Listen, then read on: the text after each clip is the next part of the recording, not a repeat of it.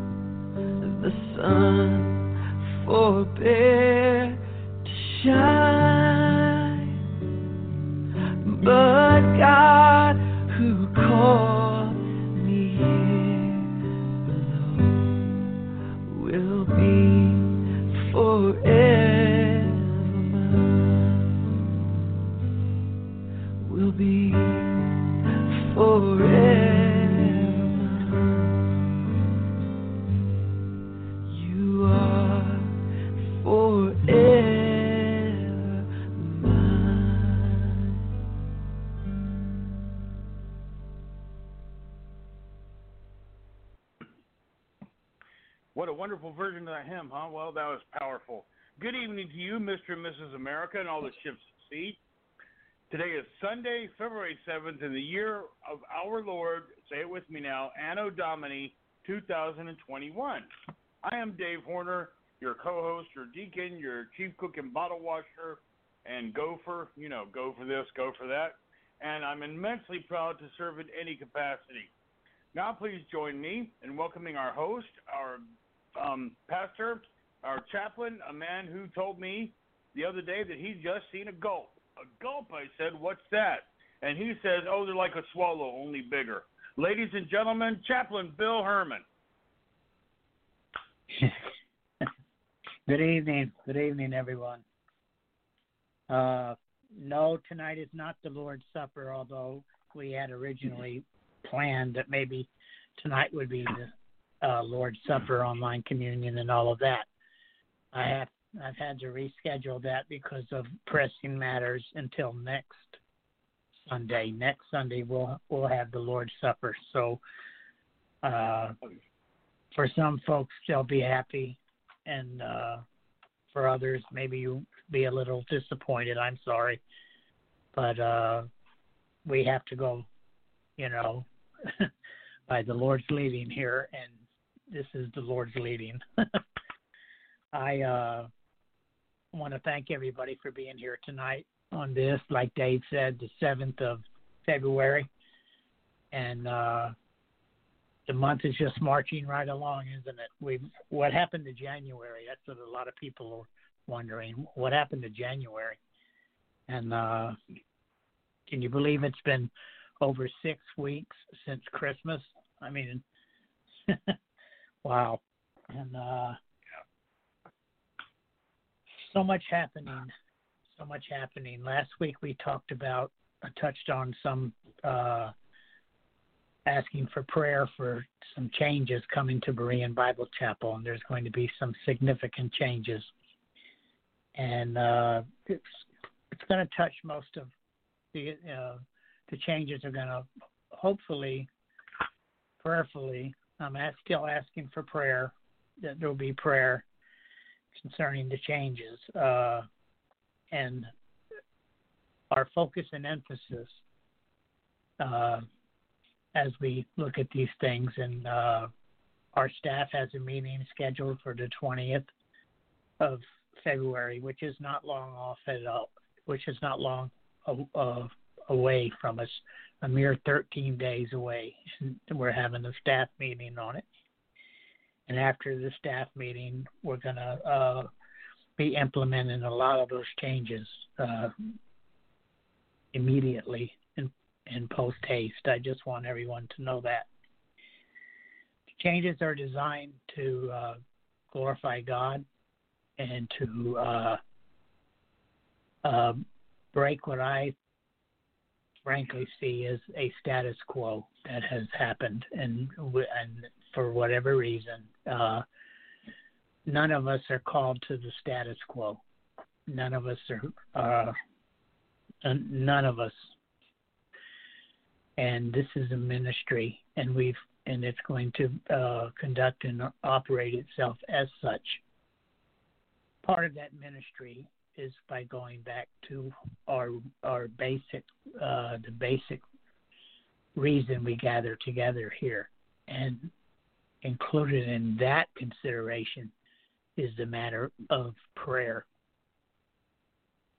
And so, uh, when I ask for prayer, beloved, when you see the prayer request, we, you know, we want to bring these prayer requests spoken and unspoken, or you see them in Berean. You can see them in Berean Bible Chapel. This is the Berean Bible Chapel Blog Talk radio broadcast. And you see the uh, prayer request, and we cannot function as a fellowship without prayer. Prayer is a, a uh, cornerstone of this ministry. It is a cornerstone of this ministry, and we will uh, we will do everything we can to keep that cornerstone in place. And there's just no other. There's uh, so many need, standing in the need of prayer right now.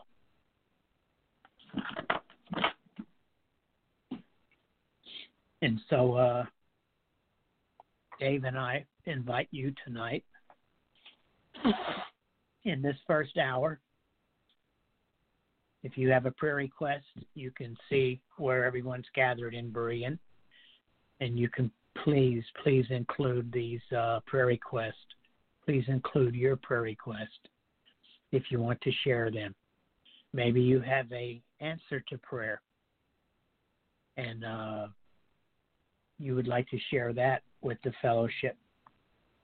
Our number to call in, the guest line, you can call in.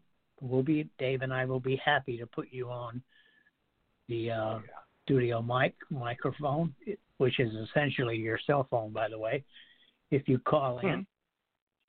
And that is uh, 347 996 5867. 347 996 5867. And if, and if you feel led of the Lord uh, to share something, uh, you can either ask in the Berean uh, Bible Chapel. You can ask, and Dave will clue me in. I can't see the Berean page because I'm monitoring the studio and all the levels and all the, you know, uh, things behind the scenes of this broadcast. But uh, Dave will let me know, and then if I see your your number pop up uh, in the studio, I will definitely put you on the air if you want to share something. And that was that's through the guest call in line three four seven nine nine six five eight six seven. And uh, you know, Dave and I always have an open mic extended to anyone who wants to participate uh, on an interactive basis in this broadcast. It's not just me and Dave. and uh, sometimes the Lord, the Lord has used other people in the past. To, uh, you know, enhance and amplify our gathering here together in Jesus' name. Mhm. So we're back to the prayer request, and we're back to the uh, reason we're here, and uh, to worship her, the Lord God Almighty, God our Father in heaven, our Lord Jesus Christ, in spirit and in truth, in the power of the Holy Spirit, and in the uh, and in the uh, uh, truth of God's Word, and the truth found in our Lord Jesus Christ. That's why we're here. That's what this ministry is all about lifting up the testimony of Jesus, lifting up the testimony of the Word of God. And so, uh, you know, we are uh, we are here to serve the Lord Jesus, and uh, we're here to pray. There are so many people going through fiery trials and, and testings so many people uh, who are being tested. My heart went out yesterday. Our sister in Christ in Colorado, her and her husband going through a, a incredible, intense fiery trial. And uh, if you knew half, just half of the details, you'd, like me, would be uh, in tears with them, and then on my knees in prayer for them. So I ask you to pray for Linda Dennis Dodd in Colorado. Our sister in Christ, Gina Gina Mondello, lives in Pensacola, Florida, going through kidney failure. She needs a transplant. She needs a transplant, or or uh, she'll be on dialysis the rest of her life. we are uh, we are very very much aware of her suffering and affliction and pain.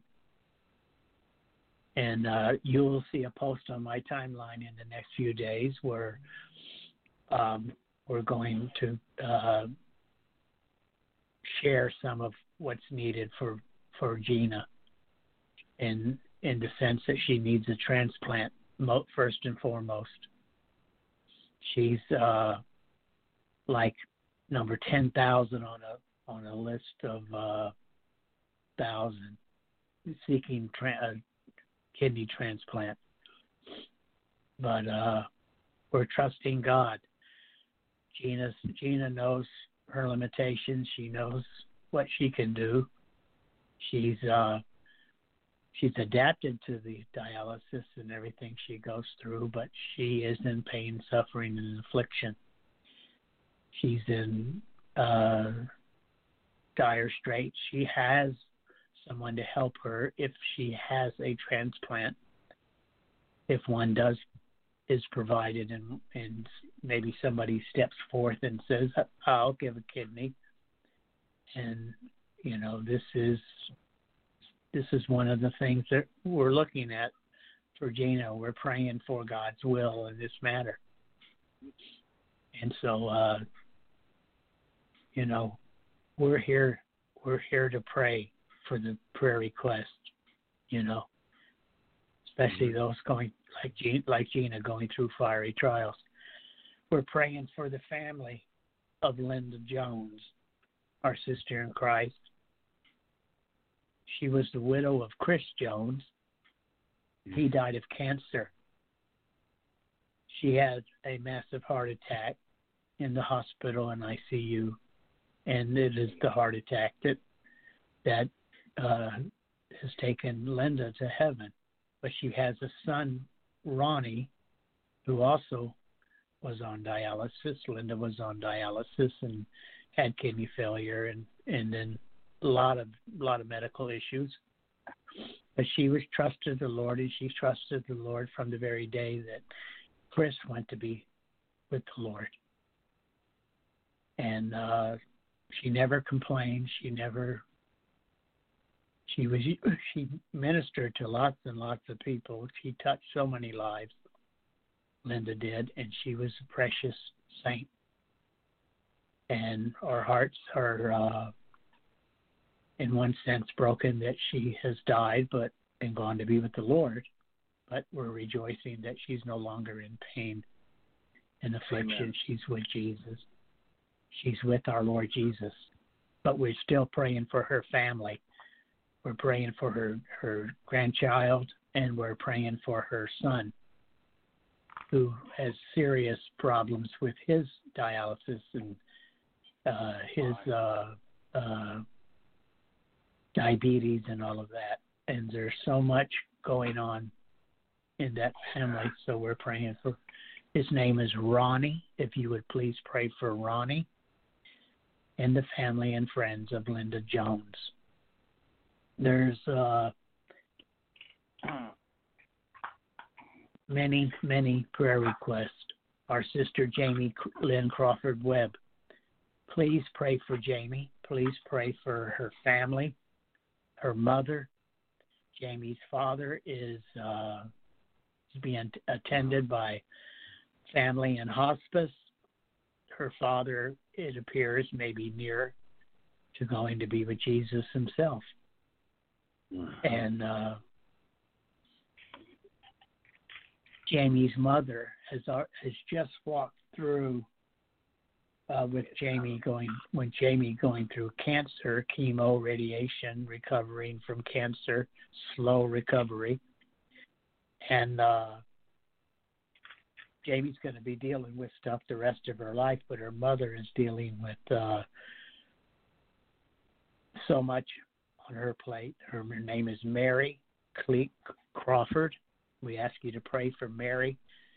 We ask you to lift her up in prayer, lift Jamie's daddy up in prayer. Uh, he's he's semi coherent. Excuse me. He has moments of lucidity, and there's other oppor- times when he seems to be speaking from uh, bygone days when he's talking about people you know, I understand he he said just to give you an insight into the what's going on is he he they asked him, you know, how are you, Dad? How how is things? He says, well, I just got back from fishing with my friend, and then he named the guy's name, and that gentleman died over a year ago, Hmm. and as far as Jamie's dad was considered, he had just got back from fishing with him.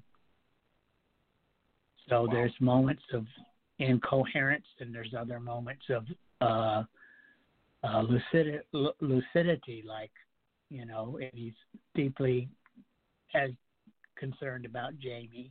He's always asking, "Where's Jamie? How's she doing?" You know, and that kind of thing. And when they tell him, and then ten minutes later, he forgets. So it's part of that onset Alzheimer's dementia problem he's struggling with, and it's also the uh, the physical pain and suffering he's going through. So we are going to lift up uh, Jamie's dad in prayer. And as far as Jamie herself goes, uh, we're praying about the uh, variants they found under her tongue. We're praying it's not cancerous, it's not anything of that nature, that it's just part and parcel of all the radiation that she went through. Uh, Jamie uh, is asked us to pray that God will give her back her taste buds and her ability to taste food and all of that. And uh, slowly, little by little, she's coming back uh, to a sense of nor- normality. But Jamie's still going to be faced, you know, with cancer tests and scans and all of the rest of that for the rest of her life. And right now, she's just trying to recover from the radiation and the chemotherapy and the radiation effect it's had on her throat and her tongue and and her ability to even swallow. She doesn't she doesn't have saliva like we do now. That those glands were destroyed in the radiation. So she's constantly drinking water and she's constantly trying to keep herself hydrated enough. And uh, she even shared with me that sometimes at late in the evening, early in the morning, she's up and having to drink water because if she didn't, she would uh, gets a choking, gagging sensation. And so these are just this is just a little bit of the insight into you know and so many of others are going through cancer. Our sister in Australia, uh, Lisa Klinecki, we've been praying for Lisa. We're still lifting up Lisa in prayer. Our sister in Christ, Janice Klein Proctor, we're praying for Janice Klein Proctor. We're praying for our, the other sisters in Christ in Berean. Our sister in Christ, Nancy Mako. A lot of people have been praying for Nancy Mako. She lives in New York, New York City, uh, uh, one of the boroughs in New York City. She's uh, she asked for prayer. She was afraid some things were going to happen to her. That she had uh, inadvertently done things that you know she would be brought into account for. But like we, God spared her all that, and uh, it's been it's been addressed. We'll put it that way, and we're trusting God for the outcome for Nancy Mako. I want to tell you when somebody's going through the trials that Nancy's gone through, and she has gone through trials, is sometimes it can be very depressing. It can be filled with despair, and and and uh, we're gonna we're gonna be here for those folks like Nancy who need prayer to walk through depression, you know, and despair and all. Or I'm I'm not going to uh, criticize somebody for being depressed, depression and despair. All of us have suffered from despair, despair and depression. Some of us are stronger, and some of us are uh, more uh, uh, able to adapt into situations and circumstances, but others aren't. And one of the things I want to communicate in Berean Bible Chapel as pastor is that I I really invite the members who are struggling to contact me. I will listen to you. I will pray for you. I will pray with you. I will do everything I can to help you share scriptures, verses. I'll send you books. I, I, I am completely open to doing anything and everything I can to help the brethren, the brethren in Christ. The emphasis of this ministry is people. It's going to be the members. We're here to we're here to love and serve one another. It's simple as that. Jesus teaches us in the Gospels. That's why we're here. Yep. And that's what we're going to do and every member matters. I'm going to say that. Every member matters. Nobody Sure is less in, nobody is more important or more prioritized than anyone else. this this mindset that uh, devalues the membership.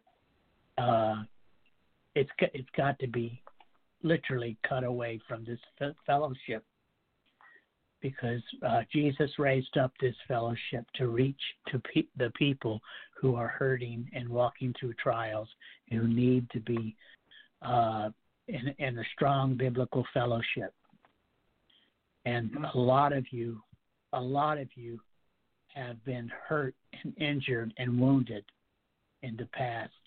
You've been, you've been, uh, some of you have shared stories of, of some atrocious treatment, I'll put it that way, from so called spiritual leadership. And we're, we're not that group of people. I want Berean to be viewed as Marianne Lansky Bunjevic, who's in heaven, said on many an occasion, and I've heard Dave say it too. Berean is a place where we uh, find safe haven. It's a it's a refuge, and I want to I just want to make it clear as we pray for all these prayer requests that uh, every one of you are valued, every one of you are precious, every one of you, without exception. We're not going to impose litmus tests on people for their faith. I want everyone to have the ability to speak freely, to speak openly, Yeah. and Yeah. to be able to speak from their heart without fear of retribution or recrimination or rebuke or reprimand. That's not going to happen here. It's just not oh, going to happen here. And uh, part of the changes you'll see, part of the changes you will see is a more active role on my part and the part of uh, Dave and Brian as our deacons. We're going to be we're going to be we're going to be praying for, for you guys and gals so much, you know, and we want we want you to be able to share your faith and not be afraid to do so. We don't want you to apologize because you're not engaged in post and discussions seven hours a day, seven days a week. You know, we don't we don't expect we're not going to impose limitations or expectations on people. You know, we're here we're here as a ministry. Ministry means to minister to, not to demand of. And that's part of the changes you're going to see, beloved. And uh, we're we're here. We're going. We're, we're not going anywhere. We're here, and the fellowship is going to. And we're going to do what we can to glorify our Lord Jesus Christ, and to uh, comfort, and to love, and to love on, and to uh, do it, you know, fervently in prayer, you know, and in fervent love with for for one another and for each other. Because you know the day's going to come, you know, the day may come when, uh, what if the Lord took me home, you know? It's Berean's not going to fall apart because Chappie went to be with Jesus, if that day ever comes. I want to uh, I want to know before that day ever comes that Dave and Brian will see to the ministry that the, that the that the ministry itself will continue because it is not of Bill Herrmann, it's of Jesus Christ. Amen. And you know, I I don't know how else I can I can uh, say this.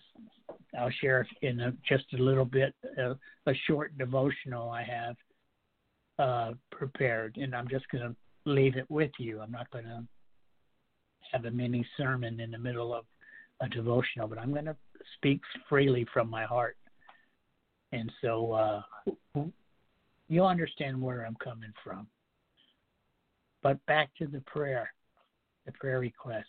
We are praying your prayer requests that you post matter. Those fighting this disease, this coronavirus, and all of the rest of it. Those who are sick with cancers, those who have recovering from cancer, those who have lung problems, and uh, like Cheryl Pixley Johnson, who can barely function, you know, after her massive heart attack, and she's recovered, but she's uh, very fatigue ridden and struggles about breathing and is uh, a precious, precious sister in Christ who's a prayer warrior. And I've talked with her and cried with her and, and prayed with her and listened to her. And, you know, she's, even though she's staff, she's still a member. And we're appreciative of all who serve the Lord here. And we're grateful for all the service that everyone gives for Jesus here. But we're going to uh, have prayer now. And I just want everyone to know that uh, your prayer requests matter. You matter. You know, we hear all about blue lives matter, black lives matter. All, you know, you've heard it all. But in a context of this fellowship, you matter. Period. You member matters. Every member matters. Your prayer requests matter. Your families matter. Your loved ones matter. You matter. And so, with that said, let's go to prayer. Father God in heaven, we thank you for this time now.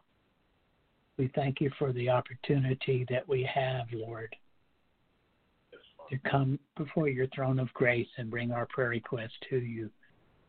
There's so many, Lord. We if I tried listing them, Lord, it would be it would be difficult because uh, I would inadvertently leave somebody out and I don't want to leave anybody behind. So we commit all of the prayer requests, spoken and unspoken, before you, Lord, before your throne of grace. And Lord, we ask you to hear our cry, hear our prayer request, Lord. The struggles, those who need provision, those who those who are hurting, physically hurting, and pain, suffering, and affliction. We pray for every single prayer request. Jamie's daddy, we pray for him. Jamie's mother, we pray for her. Jamie herself, her children, her grandchildren, we pray for them. Lord, we, we're praying for the family of Linda Jones, Lord, the friends. We pray for Ronnie and and and and the uh, granddaughter and and and the rest of the family, Lord. We pray for them. We pray for her friends who are grieving. And Lord, we thank you for her testimony, who she was, and she stood up for you, Lord. And she reached out to people who were hurting when she was struggling herself. And how she told me on more than one occasion that reaching out to others in the middle of her pain is what got her through her pain. Lord, these are lessons you teach us through others. You teach me as the pastor, Lord. And Father God, you know the needs of this fellowship. You know the needs from the membership to the staff to every aspect of this fellowship, Lord. You know the needs that are there. And we pray for your will. We pray for the changes that are, are coming. We pray, Lord, that they will be used to your glory. Mm-hmm. That we will glorify you, Father, and our Lord Jesus Christ. And that we will truly serve one another and be there for one another and lift each other up, not tear each other down. And that we will glorify you, Lord, and Jesus would be seen in us. Oh, Lord, you promised never to leave us or forsake us, and so we we know when we gather in your name, as we have and are doing right now, you're here in our midst, Lord. Help us, Lord, to be conscious of the fact that you're here in our midst. It's not just an idea or concept, it's a reality, Lord. Lord Jesus, we just thank you for your word that we can go to and find comfort and strength, answers to questions. And Lord, we just thank you for this ministry. We thank you for those we minister to. All these spoken and unspoken prayer requests we commit to you, Lord. And we give you the praise and the honor. In Jesus' name. Amen. Amen. Amen.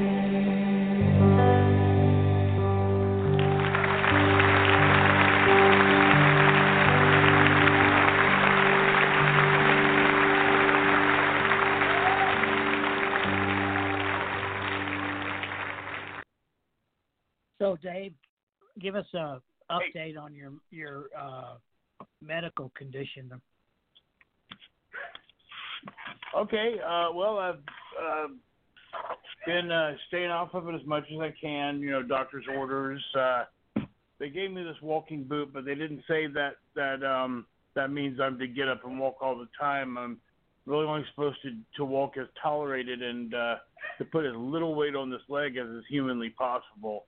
And I've been doing uh, pretty good with that, and uh, it's starting to. Uh, I can feel it. You can tell it's starting to heal because uh, 99, 90, about 90% of the swelling is gone, and uh, it's still swollen right over the the fibula on the uh, the outside part of my leg, and um, I've got some uh, I've got some bruised bones in my foot that are taking their time about healing, and and uh, I had I did cut my leg in a couple of places, and they're pretty. Uh, they were they were like like medium grade cuts. They uh, you know cut deep enough to to bleed um, for a good little while, but not so much that you know you're you're bleeding out. So that was good.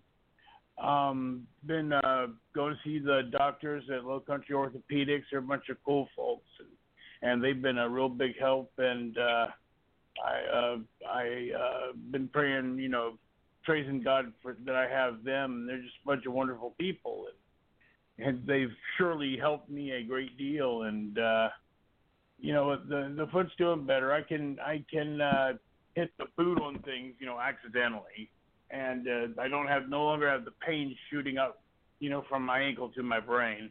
Uh, it hurts, but it was, uh, it's more like an ache and than a uh, sharp pain anymore. So I'm very optimistic that I'm going to recover from this thing all right. So, uh, let me ask you this: uh, Mhm. when you uh, when you saw the crack, what did you think? You know, I the said, X-ray. "Oh." Yeah, yeah, I know what you're talking about. I um, I said, okay, this is it. They're going to put me in a cast. I uh, better, you know, mentally prepare myself. I've I've never ever broken a bone in my whole life, and that that's pretty rem- remarkable considering some of the stuff I used to do on my bicycle as a kid. But uh, I've been fortunate, you know. I've I've taken some hard hits and some hard falls, but uh, this is the first time I've uh, fractured a bone, and it's a whole new experience for me.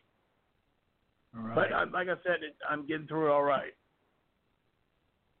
That's amazing considering all the surgeries you've had on your back. I mean, Indeed. great stuff. Wow. Wow. hmm Well, lots of Yeah. people they ask me whenever I talk to even some of those going through stuff, they would ask me, "How's Dave doing?" And uh so many were praying for you, brother, and we're so glad it wasn't worse than it was. I mean, when you told Oh, me me your too. foot went through the when you told me your foot went through the floor all the way up to your hip, almost to your hip, I was like, "Oh my goodness ah. gracious." You're lu- you're very fortunate it you didn't like have the wood come in there and impale you. I mean, good heavens.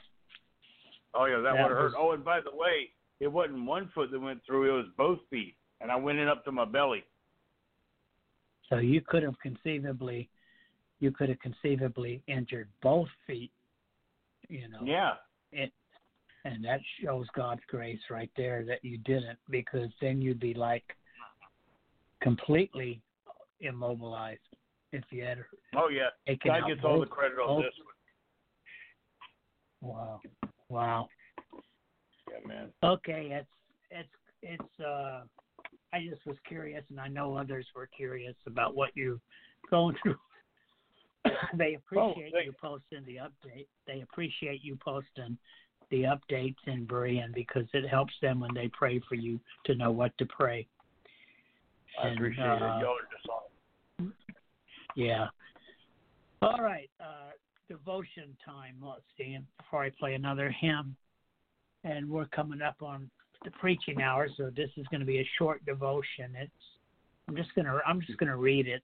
It's uh, one of my favorites, and it's very much uh, deals with living with each other as Christians. Dave kind of put a bug in my ear about this uh, when we were talking uh, this week, and uh, one of the things uh, was about you know interacting with each other and and and how we view each other and all of that. So it's called "Living with God's People," and it's it starts out with a poem, and it says this: "To walk in love with saints above, oh, that will be glory." to walk below with saints we know, now that's another story. and and uh, no truer poem has ever been written. the person the person who wrote this poem obviously was is an astute observer of God's children. The Christian life is always easier to study than it is to practice, and boy, if that if that isn't a true statement, I uh, I don't know what is. If all we ever had to do was to affirm that it's good to love our enemies, we would all Yeah. be spiritual giants. Isn't that the truth? But Mhm. when God asks us to love one of our real enemies, Mm. that's when all the theories fly right out the window because it does it takes God's grace to to to, uh, to love. Uh, what's the old adage? I don't have to. I don't have to love you. Excuse me. I don't have to like you. I love you. Mhm. It's actually the exact opposite from God's standpoint. He get he he he has us meet people to like them, and then teaches us to love them. Mhm. And loving loving each other is why Christ makes it such an imperative upon us. You know, where Jesus says, you know, if you love one another, everybody's going to know you're my disciple. You know, he tells us to love each other as he loves us. You know, it's it's it's uh, it's incumbent on us as believers to understand what that means. Why why Jesus is considers it so important, and it is important where Jesus says that that he says it's a new commandment I give you, I give unto you, that you love one another. Now, that statement that Jesus says, I give unto you, that means it's not just for Chappie to do, it's an individual command he gives each and every one of us. Okay? Mhm. Yeah, everybody expects everybody expects the pastor to love, you know, the members of the church. But we're supposed to individually love each other too. And I mean truly love each other. And that's what Jesus is ta- talking about. The new commandment he gives us, it gives unto us, in other words, it's an individual gift to each and every one of us. Jesus says that you love one another as I have loved you, that you also love one another. He's, he repeats himself in the middle of emphasizing the issue. It's his love that we're transmitting. If we really love Jesus, we have to love each other. That's why the uh, the author uh, John the apostle in in his epistle says, you, "You don't tell me you love each other when you hate someone. Don't tell me you love Jesus when you turn around and say, and, and oh, I detest that person, or I have a grudge against that person, or I won't forgive that person." And Jesus says, "How you know? How do you? Why do you call? Why do you call me Lord when you don't even do the things I I, I tell you to do?" And the the primary thing Jesus tells the church to do is to love each other. Go search the scriptures and you'll see it's the truth. In the context of a church, we we it's it's all about Christ, and Christ is all about love. He's all about truth. He's all about doctrine. He's all about sound doctrine. He's all about devotion to God's word. He's all about all those things, but it's all it's all just it rests on that foundation which is his love and the love he he he shows us. So there. Learning to live in harmony with other believers believers is an essential part of being a Christian.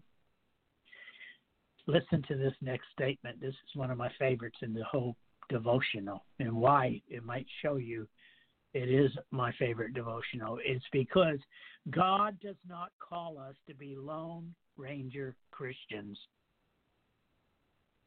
Mm. Uh, let me say that again. God does not call us to be lone ranger Christians. Now, will down. there be times when when we stand alone? Yes. There'll be times when we stand alone and choices will have to be made and we make them not because we're a lone ranger Christian, but because we are standing with Christ and standing with God's word. But in the matter of, of loving each other, God mm-hmm. doesn't call us to love each other as Lone Ranger Christians. He wants us to work together, to love each other, to understand each other. To, he commands us to love one another, to forgive those believers when they sin against us. Oh boy, hard to love somebody when you're just, I refuse to forgive you. The greatest act of love you can give anybody is to forgive them. Because that was the greatest act that God ever gave us was forgiveness. And he forgives us because he loves us. We love him, the Bible says, because he first loved us. He commands us to love one another, to forgive fellow believers when they sin against us. He instructs us to love even those who seem unlovable. They asked Pe- Peter, asked Jesus, Lord, how many times do I got to forgive this guy? And Jesus says, Peter says, seven times, Lord.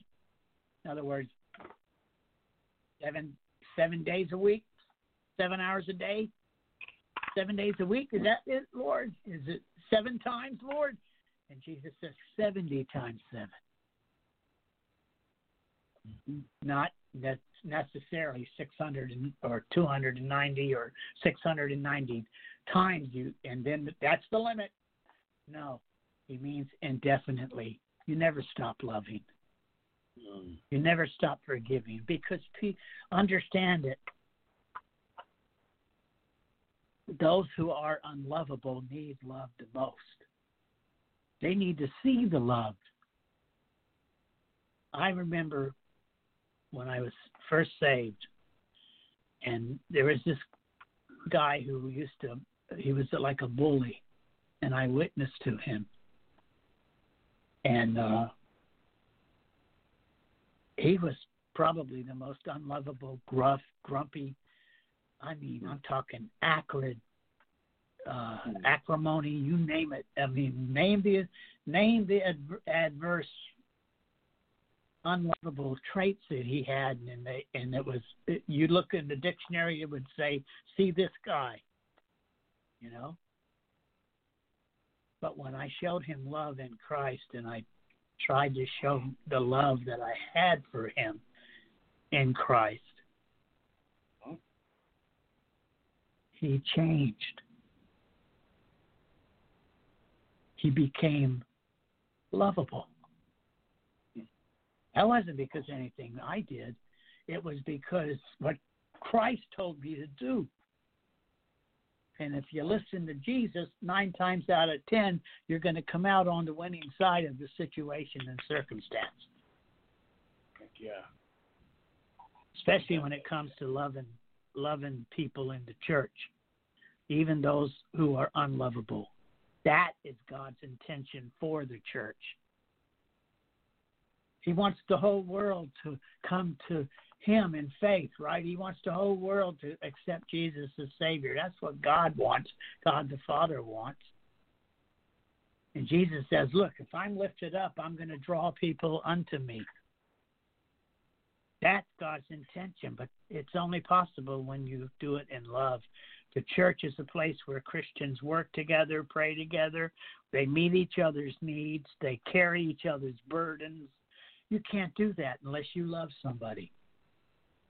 Mm-hmm. You can't do that unless you love somebody. I tell I tell folks in Berean, you can call me. It doesn't matter day or night. What it doesn't matter what hour. I've had people call me in the dead of night, early in the early. I'm talking early in the morning. I've had people see me online at four o'clock in the morning Mm. when most people are sleeping, because a few hours earlier I was up with somebody and we were talking and pr- and I was praying and listening.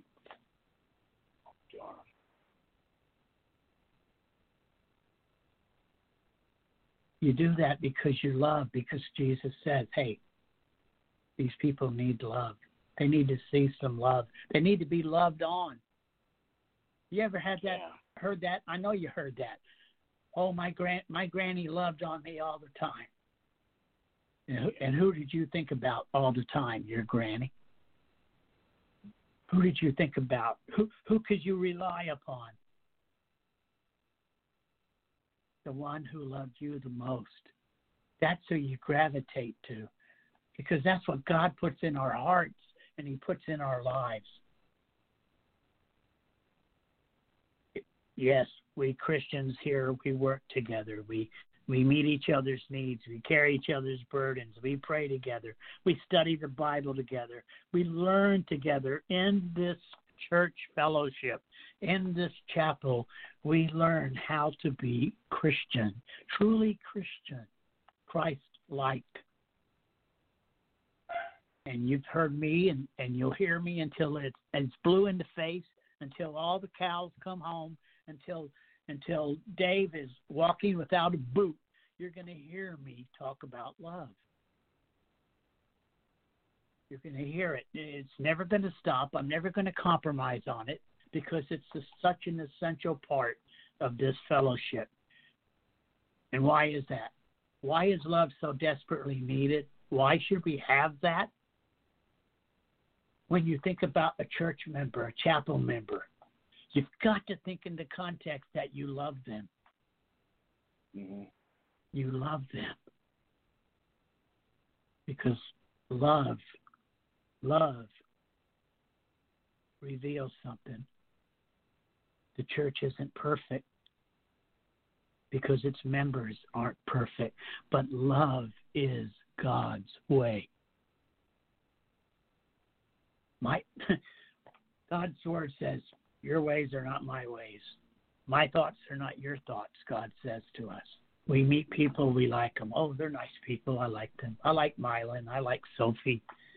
I like Dave. I like Quinn. But God, He does something marvelous. Dave will tell you this. So will Dave's wife. We we were friends in a totally different context and setting than right now. We've been friends for decades. And here's something. When God brought us all together and let our lives intersect, God did it from the aspect of loving. He loves us. Put these people in your life. You're gonna lo- they're gonna love on you. They're gonna love on you when you need to be loved. They're gonna love on you when a situation co- crops up and you need someone to be there for you. That's who God's gonna supply. And it's not going to be some perfect Christian and some perfect person because there aren't no perfect people. That's right. the Lord Jesus. He, what does he say? Ne- Nevertheless, Jesus says, Be ye perfect as your Father in heaven is perfect. And God is perfect love.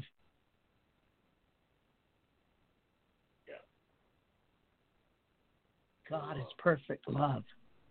And that's God's way.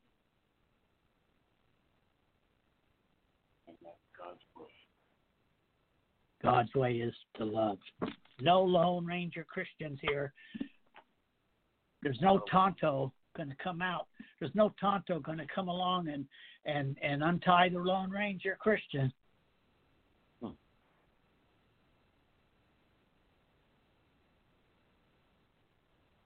None of us are an island.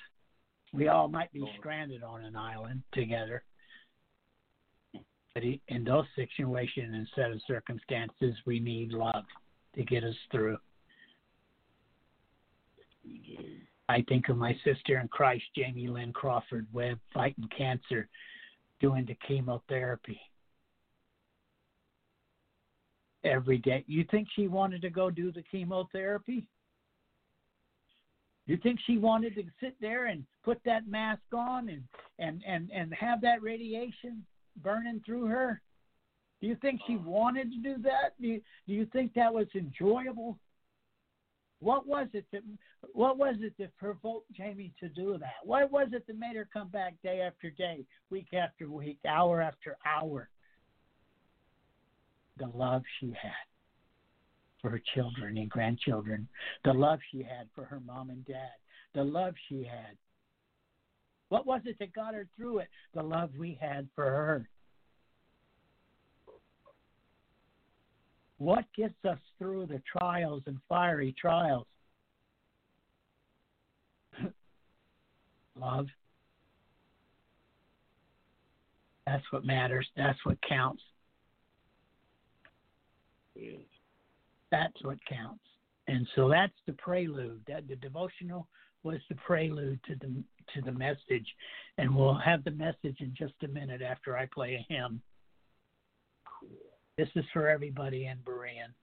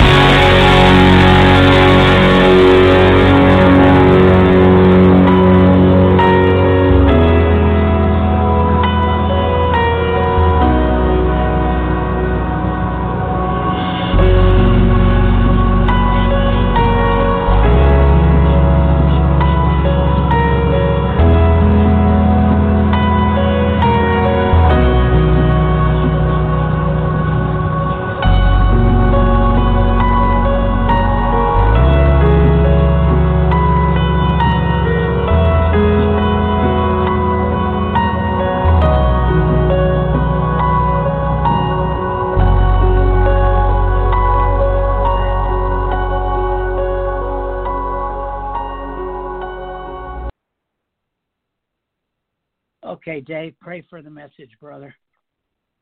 Will do. Heavenly Father, uh, thank you once again for another opportunity to gather around the uh, our cell phones and such and uh, join in this great and wonderful uh, sermon and celebration of you and your love. And, and Lord, we uh, ask you please prepare prepare our hearts and minds to receive this message tonight, and let us receive it with eager, hungry minds and with um, glowing souls. And just bless Bill God and bless his ability and his uh, his uh, speech ability and all that, and uh, help him to to deliver the message as it as you intended to be delivered.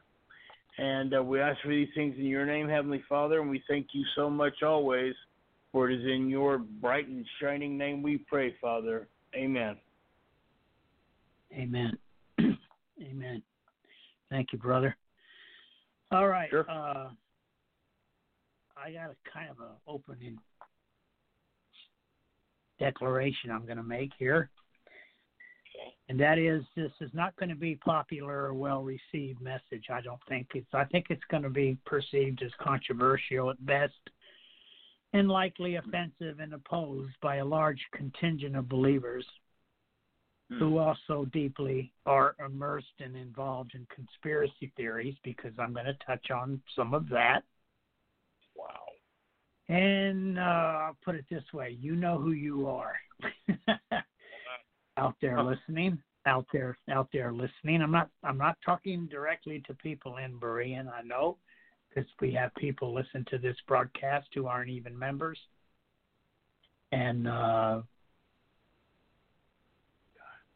this is a message I did not desire to preach. To be honest with you, it's a message that I made all kind of excuses not to have to even deliver it, but God's Holy Spirit impressed upon my heart to preach the message and that I must be obedient because like First Samuel fifteen twenty two declares to obey is better than sacrifice, and to hearken unto the voice of the Lord more than the fat of rams. Now, in the closing exhortation and warning to this often quoted passage of Scripture in First Samuel, I would share the closing exhortation as a biblical warning to those who may be offended and opposed to this message. And that is the scripture statement that says in 1 Samuel 15, 1 Samuel 15, 23, it says, As for rebellion is as the sin of witchcraft, and stubbornness is the word, is as iniquity and idolatry, because thou hast rejected the word of the Lord, he has also rejected thee Mm. from being king. The verse in Samuel 15, it makes very clear that King Saul lost the kingship and the blessing of God. He lost it and he was judged by God for what? Disobedience? Yes, but for witchcraft. Because that's what God looks at rebellion as witchcraft and and iniquity. Stubbornness is in God's sight being stubborn. I want my conspiracy theories. I'm going to believe what I want. You can go do what you want, but I'm going to believe the conspiracy theories over the Word of God. And God says that's just the same thing as being engaged in sin and iniquity. And then he Hmm. compares he compares those who are stubborn as idolatrous. That's really somber warning from God because in the Old Testament when first Samuel 15 was written the the penalty for idolatry was death. Mhm. So God is making it very clear what he thinks of stubbornness and rebellion in his in defiance before God. So I would urge all those who may be offended and angry at me for preaching this message. If you're out there, you know who you are. I mean, you know, Mm. Don't risk God applying the same the very same judgment from Saul upon you. Mhm. Forsake the witchcraft, forsake the iniquity, forsake the idolatry in which you're engaged in while there is still time. Repent and turn to the Lord in His Word. That's what I would urge.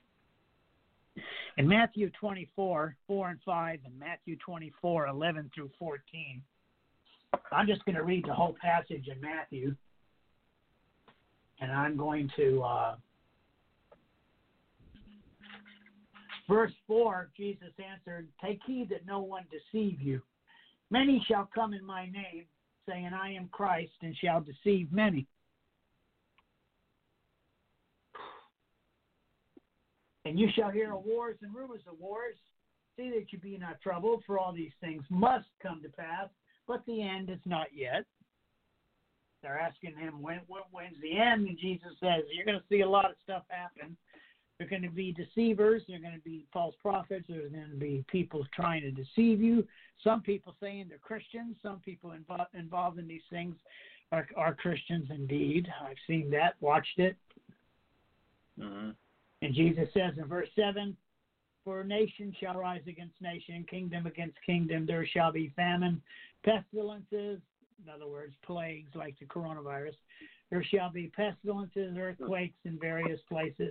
All these are the beginning of sorrows, Jesus says. Thanks. Who's the sorrow go to? Lots of lots of people say the sorrows are referring to everybody who rejects Christ. I think the the sorrows are, are God's heartbreaking that people reject Jesus Christ. Mm. You think? You, you, do you think God is happy when people don't accept Christ? No. Do you think God is happy? I mean, it's you know we talk about the unpardonable sin of blaspheming the Holy Spirit, but let me tell you something: God isn't pleased when somebody turns away from Jesus Christ. Yeah. All these are the beginning of sorrows. Then shall they deliver you up to be afflicted, and shall kill you, and you shall be hated of all nations for my name's sake. And then shall many be offended. I talked about people being offended by this message. Jesus says many will be offended. And look what he says and shall betray one another, and shall hate one another. We're talking about this is happening in the middle of persecution of Christians. That's what he's talking about. Delivering up you up to be afflicted and kill you, and you shall be hated of all nations for my name's sake. Let me tell you something. Persecution's coming, folks. Everybody's not prepared for what's coming. Some of you are prepared. Some of you at least got it in your heart to turn to God and ask for strength for what's coming. Let me tell you something. None of us are prepared for what's coming. And, and the whole point of this whole passage of Scripture is to get you prepared, to get you in a state of pray where you can pray and prepare. Because the only way you're going to get through anything of what's coming is what you do when you're in the right relationship with Jesus Christ. Mm-hmm. Many false prophets shall rise and shall deceive many. And because iniquity shall abound, there's that word iniquity again. We just saw it in 1 Samuel 15. Now we're seeing it here in 2000, almost 2,000 years later, and and uh, we're watching it again in Matthew and Jesus says, because iniquity shall abound. And let me tell you something. If you don't think iniquity is abounding in this society, in this civilization, in this nation, in this country, in this state, in this city, you need to open your eyes. You don't have to. You want to see iniquity abound? Go go to the bookstore and, and, and see all the porn on the shelves. Don't tell me iniquity is not abounding in this country. Don't tell me there's no iniquity. How many wives have have got up in the dead of night and walked in through the house and and and discovered porn on their husbands' computers? Hmm. Iniquity is abounding. It's everywhere. You want, you want proof of the iniquity? Look for the shattered lives. Look for the shattered lives. Because iniquity shall abound, the love of many shall grow cold. The word is wax cold. The image is a candle burning down. And there's so much candle that's melted away that it eventually snuffs out the candle and it won't even burn. That's what it means when it says wax cold. And a candle that's not burning, it doesn't do anything, does it? Certainly doesn't give light.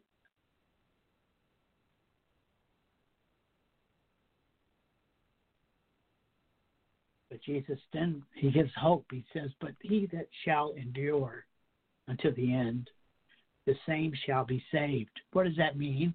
That means God will give you the strength to get through it if you turn to Him. But you got to keep it in your hearts and mind that you have to endure. In other words, you have to understand God's God's God's with you. Christ is with you. He hasn't forsaken you. He hasn't abandoned you. You may feel alone. You may feel isolated. I felt isolated this week. I felt really isolated, more than I've ever felt in uh, over almost a decade of online ministry. I felt isolated, but I came to see Christ was with me. Jesus was with me. People into my past that I needed to hear to remind me I wasn't isolated. My wife, dear friends, brethren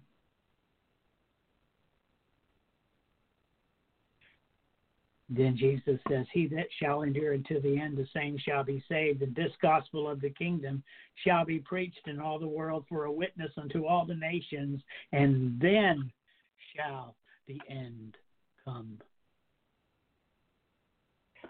The gospel is going to be preached. It doesn't say the, the it doesn't say the nations are going to accept the gospel. It doesn't say that. It says it's preached as a witness to the nations. God doesn't expect us to lead the whole world into some giant spiritual awakening. A lot of people saying there's going to be this giant spiritual awakening. Yes, there will be, but that's during the Great Tribulation. It's not now.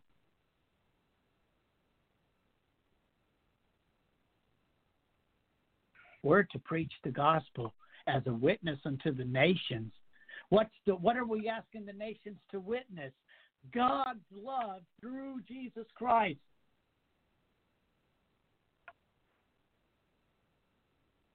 The gospel, Calvary, redemption, salvation. The cross.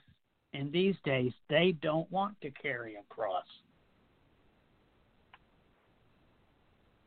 Oh, the cross they carry is on this nice gold chain and it's around their neck. I'm talking about carrying the cross in someone's life, going going to be crucified for Jesus, laying your life down for the Savior, living for Jesus Christ. That's carrying the cross in a right relationship with Jesus Christ, loving each other, caring about each other, praying for each other. And when the trials come and the fiery trials come in, they will come. Don't think it's shocking and a surprise and I didn't sign up for this. And Jesus will just hold his hands out to you and say, See these scars? I signed up for these scars.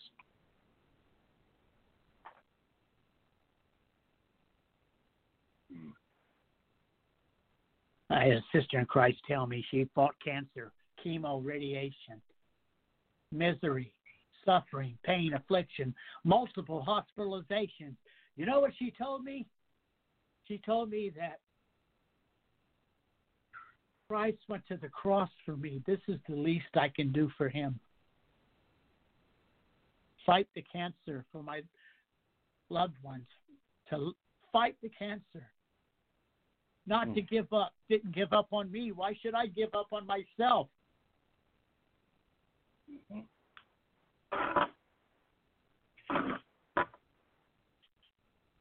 You say this is an interesting sermon you're giving here. Yeah.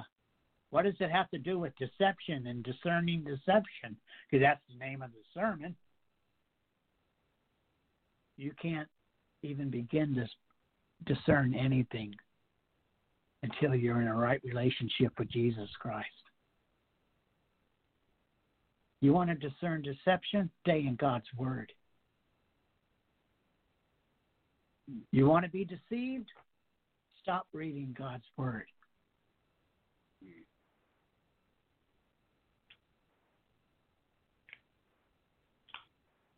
Know, God's not calling us to be Lone Ranger Christians any more than He's calling us to be to be to rocket science. It's not rocket science.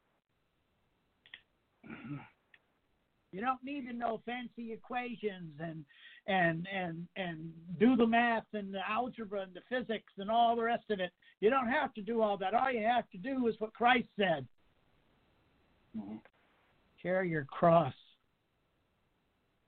Walk in the fear of the Lord. Walk in obedience.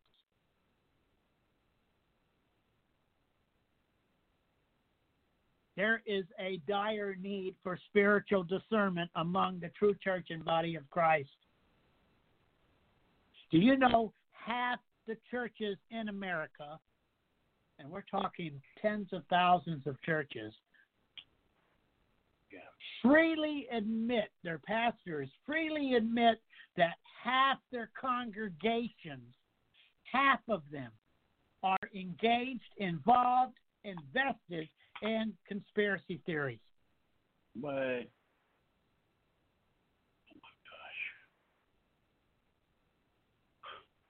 You know what Satan has done? He's used this this this paranormal, occultic, conspiracy theory uh, society in which we're living, where where conspiracy theories are given equal par with the Word of God, and Hmm. Christians are swallowing it hook, line, and sinker. This this Christmas, Christmas, I received a care package from my staff, and one of the things I received in the care package were some fishing lures from an organization called God's Tooth. God's Tooth. It's a Christian fishing uh, tackle group. it's it's it's it's just it's a Christian organization. And I looked at this and I said, God's tooth. And I thought of the verse in Scripture where Jesus says, Follow me and I'll make you fishers of men.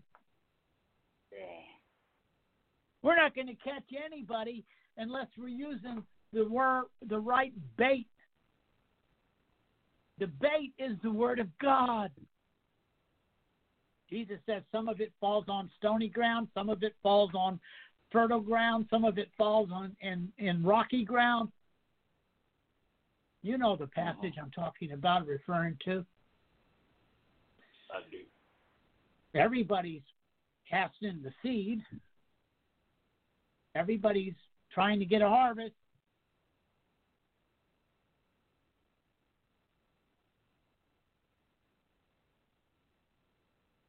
But you don't you don't achieve or accomplish anything unless you're in the right relationship with Christ.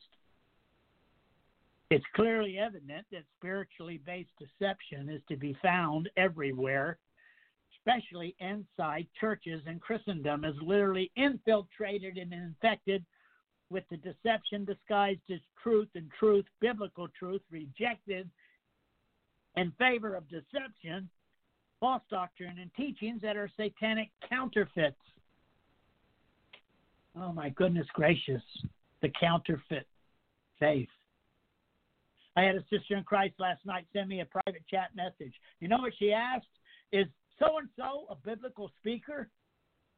My family's involved with him now. They've invested in him. Is so and so a biblical speaker? Is he somebody I can trust? Is he preaching the word of God?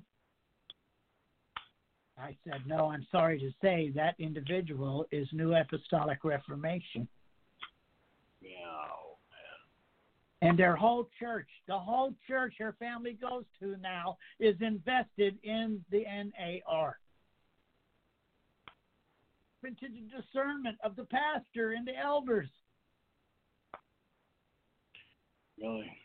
What's going on behind the scenes where they would join up with false teachers and false prophets and false apostles? Mm-hmm. when, from what I could understand in the conversation, uh, she was, this was a biblical church, and now it's it's following the counterfeit, the counterfeit. We can we can see and observe this consequence in hundreds of thousands who are ensnared and trapped, not just in the NAR, but in the other satanic deceptions out there, the blasphemous and satanic deceptions, Q and QAnon theology. I've talked about them them in the past. I touched on some of their teachings. I touched on some of their doctrines. And everybody mm-hmm. thinks, well, since Q incorrectly predicted the president would Trump would win the election, that everybody's going to abandon Q now. That isn't what's happened. Q and QAnon have doubled down. And they're still giving these Q prophecies and Q drops and all the rest of it. And it's satanic deception, and Christians are following it hook, line, and sinker. Yes. after all, Q and QAnon, they're in churches. Surely, if they weren't right, they wouldn't be in these churches. Hmm. Really? Where's the discernment?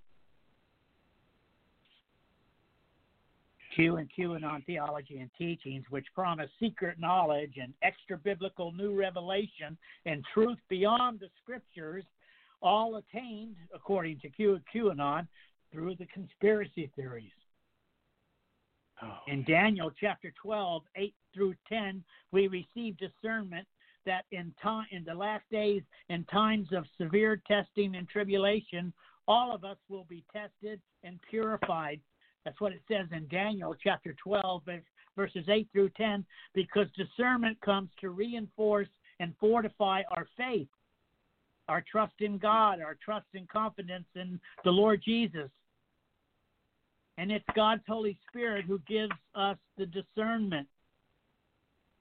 Because with Mhm. biblical discernment comes godly wisdom and understanding. And this is Uh-huh. how we recognize and discern truth from falsehood and our ability to discern lies and liars. Because godly understanding is only given to God's people, according to John 16. John 16, by God's Holy Spirit. Biblical discernment is given to us by the Holy Spirit. He is the one who guides us into all truth. He is the one who shows us things to come. John mm-hmm. 16, 7 through 15 makes this very certain. Jesus Christ, the biblical truth found in Jesus Christ, shows us, reveals to us things to come, the prophetic, the true prophetic connection, the true prophetic warnings needed to protect and preserve us from being deceived, to protect us from falling away into heresy and apostasy, false doctrines and false teachings. Our Lord Jesus knew that as his disciples and followers, we would not fully understand or comprehend the total scope of the last days. Jesus knew that. Principles and guidance associated with the ministry of God's Holy Spirit. Number one, Christ Jesus, through God's Holy Spirit, provides the guide to understanding. You want to get true godly understanding through God's Holy Spirit. This is provided by God's Holy Spirit, and this is through Jesus Christ. Remember, Jesus says, "When I get to, when I go back to heaven, I'm going to send the Holy Spirit to you." I can't, it's not going to happen unless I go back to heaven. That's what Jesus said. The second point Christ Jesus, through God's Holy Spirit, reveals biblical truth in a gradual and unfolding basis that is always in accord with God's Word. There's no new biblical revelations. There's no new uh, uh, Pentecost. There's no new. None of that. You want to find the truth. You want to find understanding. You want to find discernment. Read God's Word. Go in there. Christ Jesus, through God's Holy Spirit, shows us that no realm of biblical truth is closed to us so long as we walk in the fear of the Lord and walk in obedience to God's Word.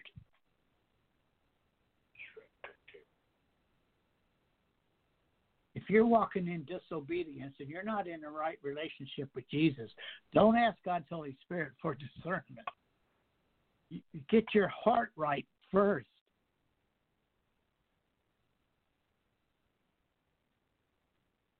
Through God's Holy Spirit reveals the guidance provided to us is always in harmony and accord with God's Word. Always.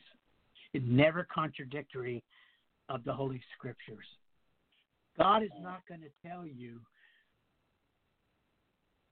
through God's Holy Spirit to, to divorce your wife and marry another woman. And yet that hap- that's, that's happened on many occasions in some of these NAR churches.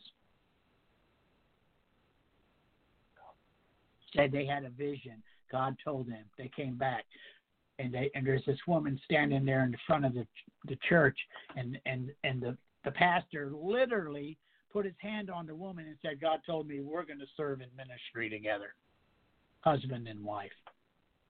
Mm-hmm. And the people cheered.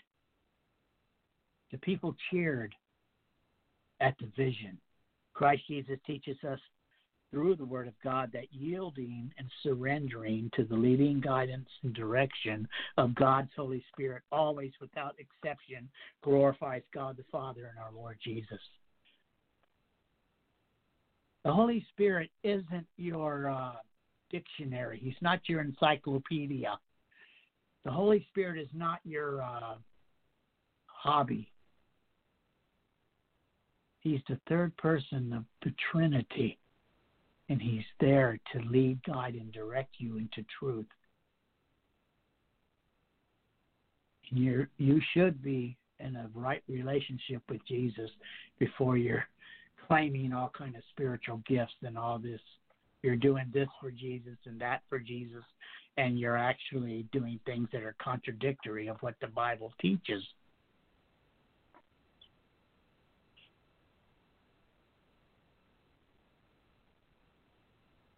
As a pastor, I am horrified at the level of devotion that many professing Christians have to Q and QAnon, really. And I have even heard some of these Q and QAnon Christian followers who profess faith in Jesus turn around and declare that the Q drops, the Q theology, the Q teachings, the Q knowledge and secret knowledge, it's on a par. It's it's equal to the Word of God. It exceeds the Word of God.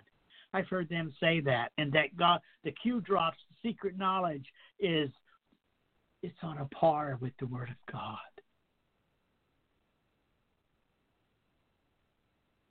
That's utter blasphemy.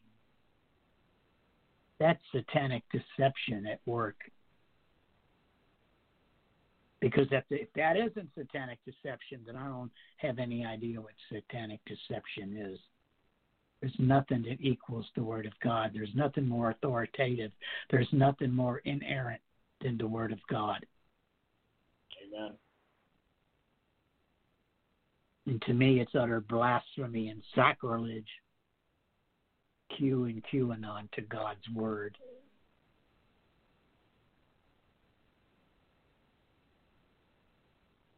What we have here is two entities, the NAR and Q and QAnon, and they're working in conjunction and tandem with each other. And the result is satanic deception on levels un, unthought of, unprecedented.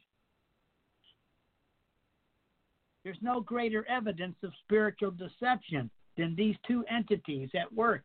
They've literally divided America and divided churches and divided Christians and divided families. And right now they're dividing families and Christians in America and the nation and and and and the uh, the body of Christ is even infiltrated in many many aspects. Oh, And as a pastor, I assert the only solution is the preaching of the gospel of the kingdom of heaven as a witness to the nations. There are no greater threats to the true church and body of Christ than these false teachings, these false prophets, these false apostles. There's no no greater threat. The NAR, the New Apostolic Reformation, they have a capacity to spread satanic and demonic deception across the landscape unprecedented in the history of 2,000 year history of the true church and body of Christ in professing Christendom. Virtually every denomination has been captured or infiltrated. wow. The distinction is there are less churches that have not been infiltrated and infected, and they are the exception to the rule, but they are few and far between. Satan and demons and demonic principalities, this is what Ephesians tells us, our spiritual wickedness in high places is evident in both Q and QAnon and in the New Apostolic Reformation. And it is in their teachings and doctrines Jesus refers to, he that endures to the end. Paul tells us in the end, they will not endure sound doctrine. Hmm. The time will come when people will not endure sound doctrine. And this is what the scripture tells us, and Jesus has warned us. It's in their teachings and doctrines, it's evident in their false Right. prophets and uh, fa- false apostles and false teachers. And upon examination and careful research, you you can see they're operating in conjunction and tandem with each other because they refer to each other's teachings. Hundreds of thousands follow Q and QAnon. Millions follow the NAR. There are right now 25,000 to 50,000 churches across the globe that freely admit they're involved with the New Apostolic Reformation. Hmm.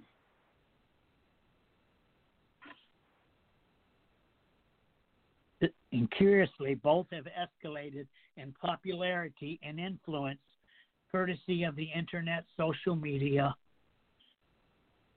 and both curiously use artificial intelligence technology to spread their doctrines across the globe. Hmm. that's a fulfillment, in my opinion, as a pastor, of Daniel twelve four, where, where it talks about the world of knowledge increasing, both offering secret knowledge, knowledge increased, as the scripture says, while running to and fro. The entire world in 2021 is in a frenzy of chaos and total confusion, rushing headlong to the judgment that is the great tribulation. Mhm. And that's on the horizon, my friends, It is.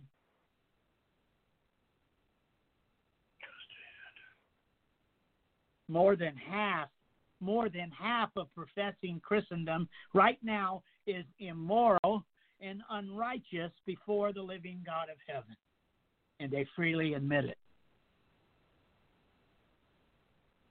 Hmm. sin and iniquity and lawlessness are indeed, as Matthew 24 tells us, abounding on every hand. Ungodliness, rebellion, defiance are the new normal. The perfect atmosphere has been created for false prophets and false apostles to flourish. And the apostles and prophets of the New Apostolic Reformation, they preach and teach their doctrine of prophetic elimination which essentially is that the apostles and prophets are the only people who can interpret the scripture as God gives them, as God gives them the true understanding. Huh. They are the, the biblical principle of the priesthood of the believer is neutralized. It's been eradicated. It's been obliterated.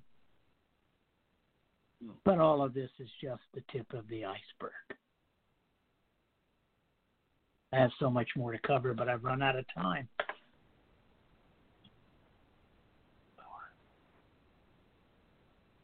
Yes, this this is the confirmation God gave me that I will do a video on this because it's going to be necessary.